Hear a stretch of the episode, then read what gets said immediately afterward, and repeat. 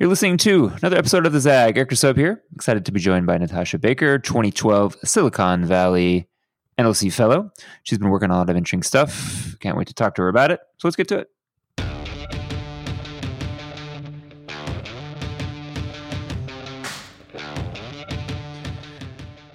All right, Natasha. So Silicon Valley NLC Fellow, but then you went pretty soon after that to DC, right?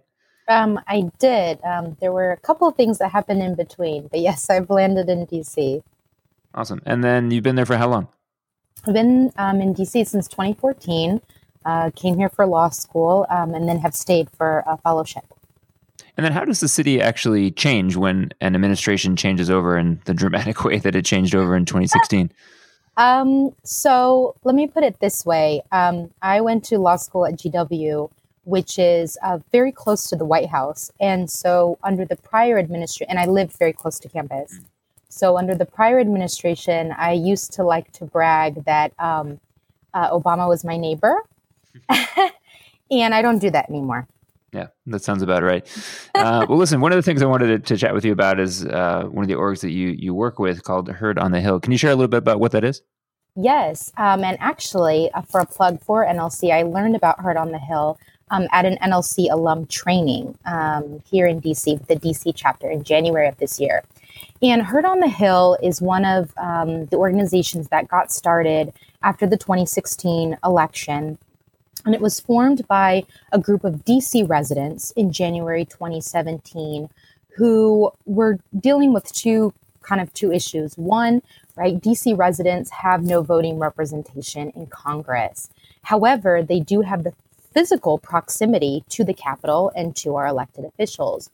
And so they started an organization to help bridge that divide by collecting constituent letters from across the country and then hand delivering them to members of Congress. And in that way, help to build alliances, um, hopefully in the long term to be able to support DC statehood, but in the short term to help um, um, constituents be able to access their members of Congress. Because if you recall, right around this time is when the ACA debate was going on, and a lot of constituents were having a really hard time getting through to their uh, members of Congress. The phone lines were busy, you know, mail takes weeks to get through, emails generally ignored. Um, and so Herd on the Hill um, uses their physical proximity um, to Congress to help amplify the voices of constituents across the country. Yeah, that's what I was going to ask you. When you think about ways that we're encouraged now to to reach out or to to keep electeds accountable, uh, actual physical letters don't necessarily come up that much. But it sounds like this is actually something that is useful. Why do you feel like letters themselves are actually pretty powerful? Um, great question. So I'll give you the example recently um, regarding the Kavanaugh um, confirmation hearings. Uh, Herd on the Hill collected over a, a, around 6,700 letters from constituents across the country opposing his nomination, and around 1,600 of those alone were for Senator Collins. Um, and so being able to go into an office and say, there is this number of your constituents who have concerns about this nomination.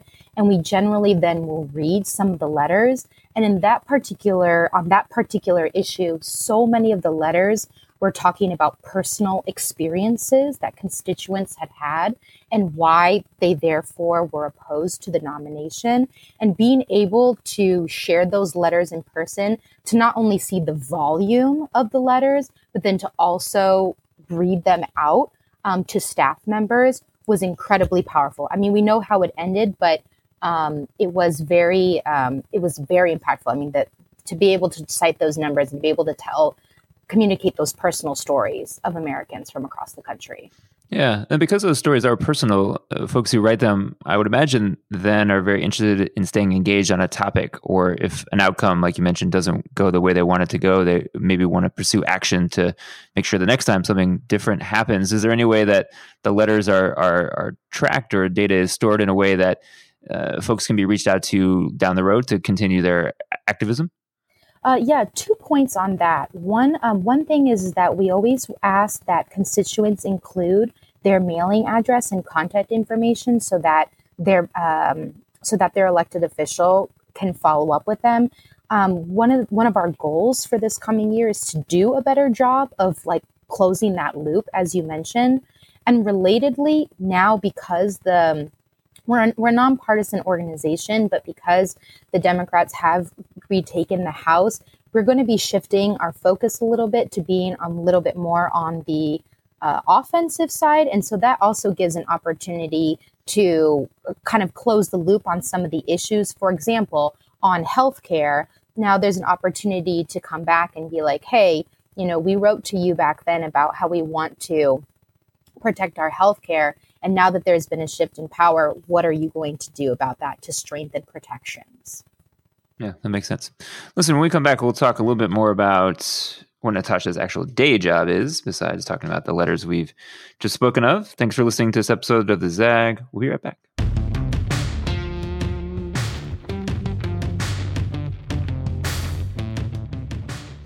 All right, so by day, you're a juvenile defense attorney. What does that mean exactly in your day to day life?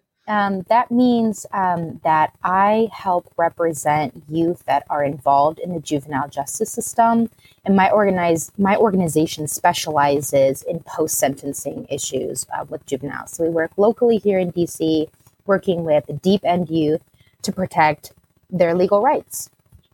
And I'm excited to have you on because, yeah, this summer in, in Houston for the NLC convention, um, you gave a Spark Talk. And for folks that don't know what that is, it's kind of like a hybrid TED Talk, and it's a chance for folks to talk about a very specific issue that's uh, a passion for them. And, and, you had a really moving topic. And, and, you know, before we get to the content of the topic, I'd love to hear just the giving of the Spark Talk itself. Were you nervous? Did you practice a lot? How did it come to be?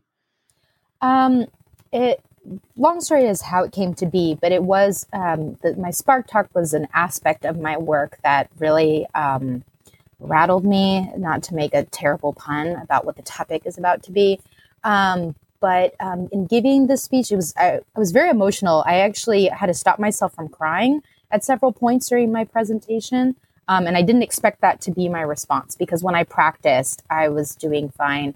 Um, but actually, one of the initial threads of it is that um, there is um, there's a professor and also photographer in the juvenile justice space called Richard Ross, and he has put together a lot of images to really show what the juvenile justice system is actually like. And I used a lot of his images in my Spark talk. And I met him at a conference um, last year, and that was kind of an initial spark for my Spark talk in how helping to amplify his voice um, to to lay people because his audience is mainly people that are already within the legal system, judges, attorneys, and the like. Yeah, and the images were d- definitely striking. Give give folks uh, some insight into what you talked about. Yeah, so my Spark talk was about shackling um, and talk about a word for onomatopoeia. Shackling is the use of any type of mechanical restraint, not just handcuffs, but also belly chains, ankle chains, restraining chairs that are regularly used in the juvenile justice system, not only in courtrooms, but also in transportation and in detention. And I talked about the history of shackling, um, the current reality, why we use it, and what the alternatives are. And then, uh, what do you feel like are uh, some common reasons that folks cite that shackling should be used? What kind of arguments are folks trying to overturn? The main arguments that you hear are that it's a safety issue, um, and those reasons are easily debunked um, because we haven't always had shackling. And in courtrooms across the country that have changed their practices, safety concerns haven't come up and actually court behavior has actually improved not unsurprisingly because children are better able to participate in their defense they don't feel humiliated they're actually able to engage, engage with their attorney better um, and it's not as a traumatizing experience and then in terms of, of ending shackling practices uh, how does even uh, someone who wants to make that end go about doing that? Is that lobbying uh, a court system? Is it a political act? How does it? How does how do you see change? Yeah, it's a great question, and this is one of the paradoxes of the juvenile justice system, which I mentioned in my Spark talk. The system is confidential to protect youth, but as a result of it being confidential, members of the public don't get access to some of the abuses that are happening on the inside, including the standard practice of shackling. So, to change that, that means not only do we need investigative journalism to write articles about so we can even alert the the community about this. So that can be you know a local tip or call to your local newspaper to be like hey is this a local practice? You can also call your public defender office or elected official to ask.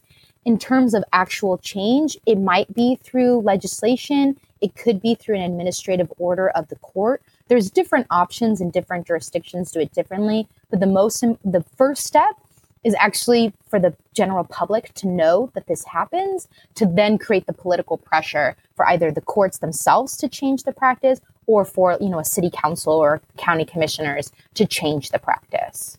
Yeah are you seeing it city by city county by county or would there be a statewide law that allows it or prohibits it? How does it even work from a municipal standpoint yeah, it really depends on the jurisdiction. Um, in California, where I'm from, there was a state case um, that you know went through the courts that that determined that youth were not allowed to be shackled in court. Um, and so in California, there is a you know a, a state supreme court case that just has decided what the practice is for the entire state. State to state, it really depends. Um, in DC, for example, the only limitation on shackling is an internal court administrative order. Um, and in other jurisdictions, it differs. So the, the solutions are, are, are, are vary. Yeah, that makes sense. Well, listen, I'm glad you're you're on the topic. You know, last thing, eh, we are going to announce the, the new 2019 NLC Fellows here in a couple weeks. When you think back to 2012, what do you remember about joining the Silicon Valley chapter, and, and what kind of impact did NLC have on you? Um, thinking back to 2012, I was just starting my career. Um, I was just a couple of years out from undergrad and was very much feeling like I didn't know where I was going. But uh, after NLC, NLC gave me the courage to do a lot of things. I ended a relationship, I quit my job, I moved to Brazil. Um, it helped me wow, make right. a lot of life changes um, that have now put me on the path of a place where I'm really happy. Um, uh, in my life and feeling very fulfilled. And that's why I've continued to stay connected to NLC. But back then, it was, yeah, it was a very much a moment of uh, personal reckoning about where I see my future. Nice. Well, we're glad your future included being on the Zag. Thanks for joining us. And thanks for everyone who listened to this episode. You can catch all past episodes, and there's a lot, over a 100 or so. Get them on Apple Podcasts, Google Podcasts, SoundCloud, Spotify, Stitcher, all the good places. Thanks for listening. More episodes coming a little bit later this week and this month, so stay tuned. Until then, take care.